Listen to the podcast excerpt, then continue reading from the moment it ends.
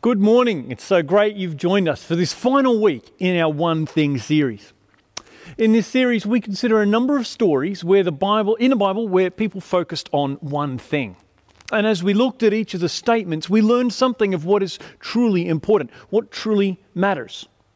Today, we're looking at the statement that says, One thing I do, forgetting what is behind and striving towards what is ahead. I press on towards the goal to win the prize for which Christ has called me heavenward in Christ Jesus. It's written by a guy, Paul, who's under arrest. Through a series of unfortunate events that saw him unjustly imprisoned in Rome, you know, sometimes it's in lockdown that our most profound realizations come about, isn't it? I saw a YouTube video by a guy called Tom Foolery who made up this fantastical video about what would be like looking back on 2020 and the realizations that we had. And I ask you, what are the realizations you've had about yourself and the world since you've been in lockdown and had some more time to think and reflect? Well, Paul writes from his cell in Rome to his friends in Philippi, a Greek city, the first city in Greece that uh, he landed. And it's a great letter. And if you've not read it recently, I encourage you to have a read. Uh, it's beautiful, a, a, letter full of joy and hope. And if you want to have a, a more in depth look at that book, uh, that letter, then uh, you'll be happy to know or remember that we did a sermon series about that letter just over a year ago. And uh, we'll put the link up to those messages in YouTube info. It'll be great to go back and have a look through the whole thing. But anyway, we're focused on his one statement today one thing I do. And as we go through the message today, I, I know that you will see echoes of the lessons learned we've, we've, we've looked at in previous weeks as well. And, and it may feel like we're repeating ourselves a little bit, but it's okay uh, if we seem like we're repeating ourselves because verse 1 of Paul's letter, in, of this chapter of Paul's letter says, Further, my brothers and sisters, rejoice in the Lord. It is no trouble for me to write the same things to you again, as, as it is a safeguard for you. Well, he continues, Watch out for those dogs, those evildoers, those mutilators of the flesh. For it is we who are the circumcision, we who serve God by his Spirit, who boast in Christ Jesus, and who put no confidence in the flesh. One of the greatest battles Paul fought, and one of the recurring themes in his writings, is, to, is a warning against those who believed that it wasn't good enough that people became Christians. They had also to become Jewish, they had to live according to Jewish law. Their, their reasoning was that Jesus was Jewish, so therefore, anyone who was going to follow Jesus should also become Jewish. And this included a following a, a, lot of laws and adopting a lot of customs, including the practice of male circumcision. And this is what Paul is referring to here when he talks about mutilators of the flesh. Paul says circumcision of the flesh is not important, though. What is important is, is we, the circumcision. We are the, the circumcision. It, it, it's not an unusual thing. It might sound like a very radical thing to say, a radical point of view, but it's not that strange. The idea exists in the Old Testament where it talks a lot about the circumcision of the heart. It's not about the outward sign, it's about the inward life and living. It's well established in the Old Testament. Uh, and I'll put the text up for you. Leviticus, Deuteronomy, Jeremiah, and Ezekiel all refer to this concept of, of the inner circumcision of the heart, not just the outward sign. Because in each case, they argue that the outward sign of circumcision isn't really important unless the heart is right with God. In fact, if it was just about outward signs, then Paul himself is a poster boy for the Jewish way. You know, here's what he writes Though I myself have reasons for such confidence in the flesh. If, if someone else thinks they have reasons to put confidence in the flesh, I have more. Circumcised on the eighth day, of the tribe of Israel, of the tribe of Benjamin, a Hebrew of Hebrews. In regard to the law, a Pharisee. As for zeal, persecuting the church. As for righteousness based on the law, I'm faultless. It's a big claim, isn't it? A massive claim to be faultless according to the law. Well, a few weeks ago, we explored the story of Jesus meeting with the rich young ruler. I don't know if you remember. If not, go back and have a look. In many ways, Paul is just like that rich young ruler. He was wealthy. He was well educated. He was well connected. By this stage, he's not as young, but he had great authority with senior Jewish leadership and senior Roman leadership. He was famous. The rich young ruler, grown up a little bit.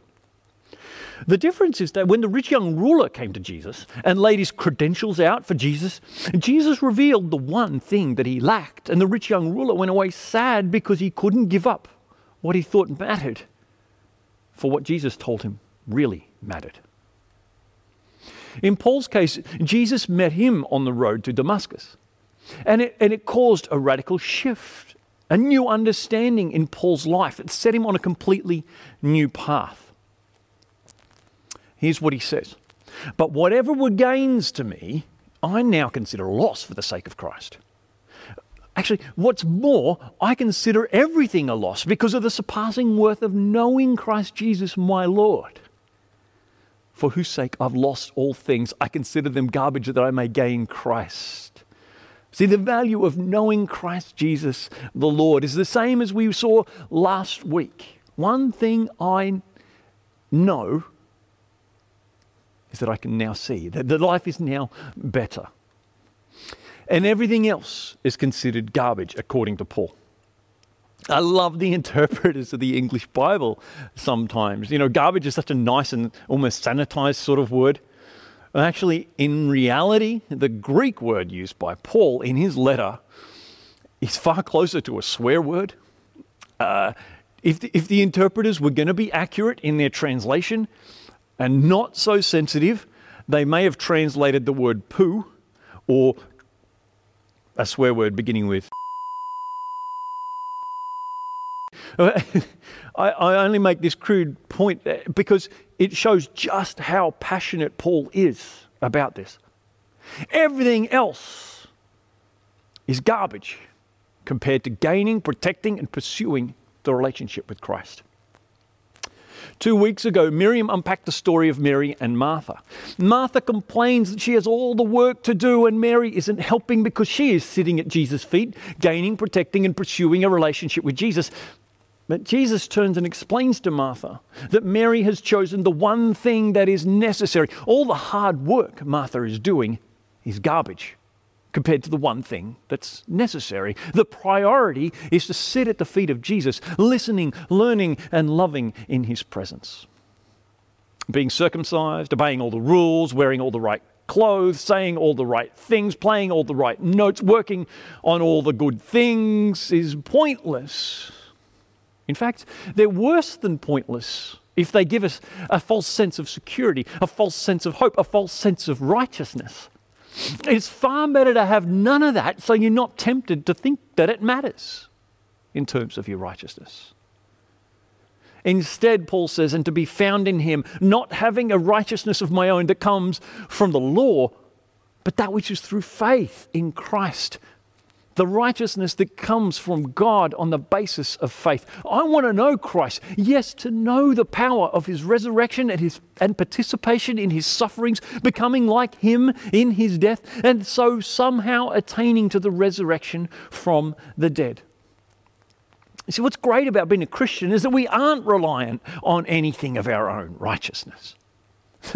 The problem is our temptation to forget that truth and to backslide into thinking outward behavior matters more than inner thought and belief and faith, because it doesn't and it never will. cool thing also about this part of the letter is, is Paul's acknowledgement that he hasn't figured it all out yet. He hasn't achieved the heavenly life yet. We used to talk about a holy life, a life of holiness a lot. It's that heavenly life that life that is a prize that calls us heavenward. Look what he says not that I have already attained all of this, or I've already attained my goal, but I press on to take hold of that for which Christ Jesus took hold of me. Brothers and sisters, I do not consider myself yet to have taken hold of it, but one thing I do. Forgetting what is behind and straining towards what is ahead, I press on towards the goal to win the prize for which God has called me heavenward in Christ Jesus. One thing I do is press on.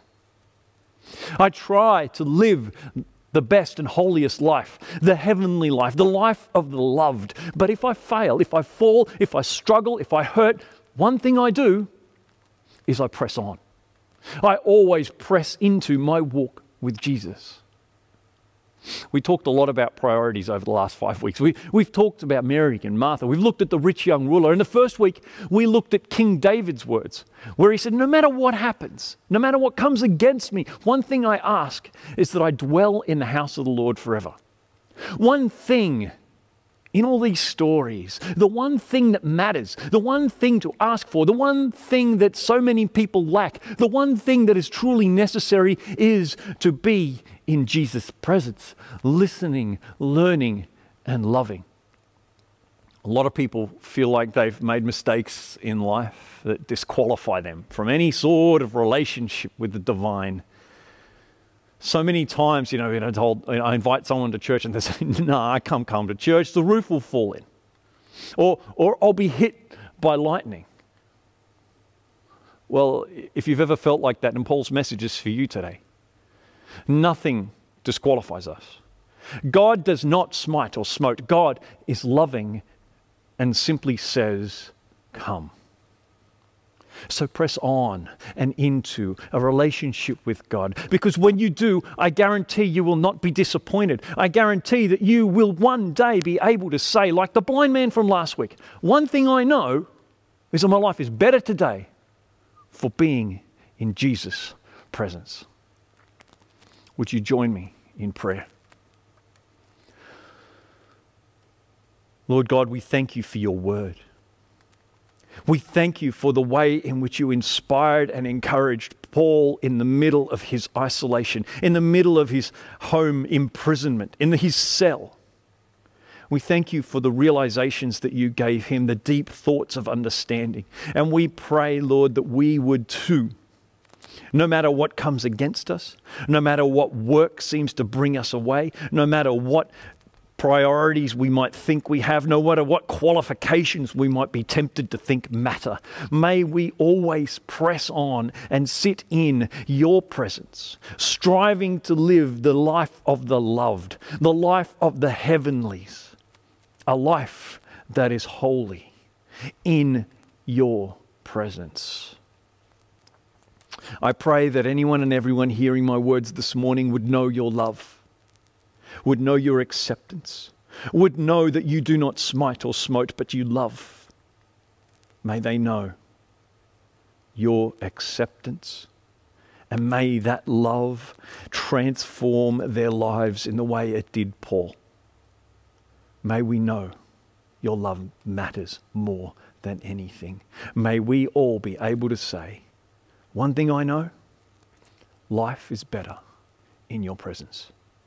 As we pray in the name of the Father, Son, and Holy Spirit. Amen.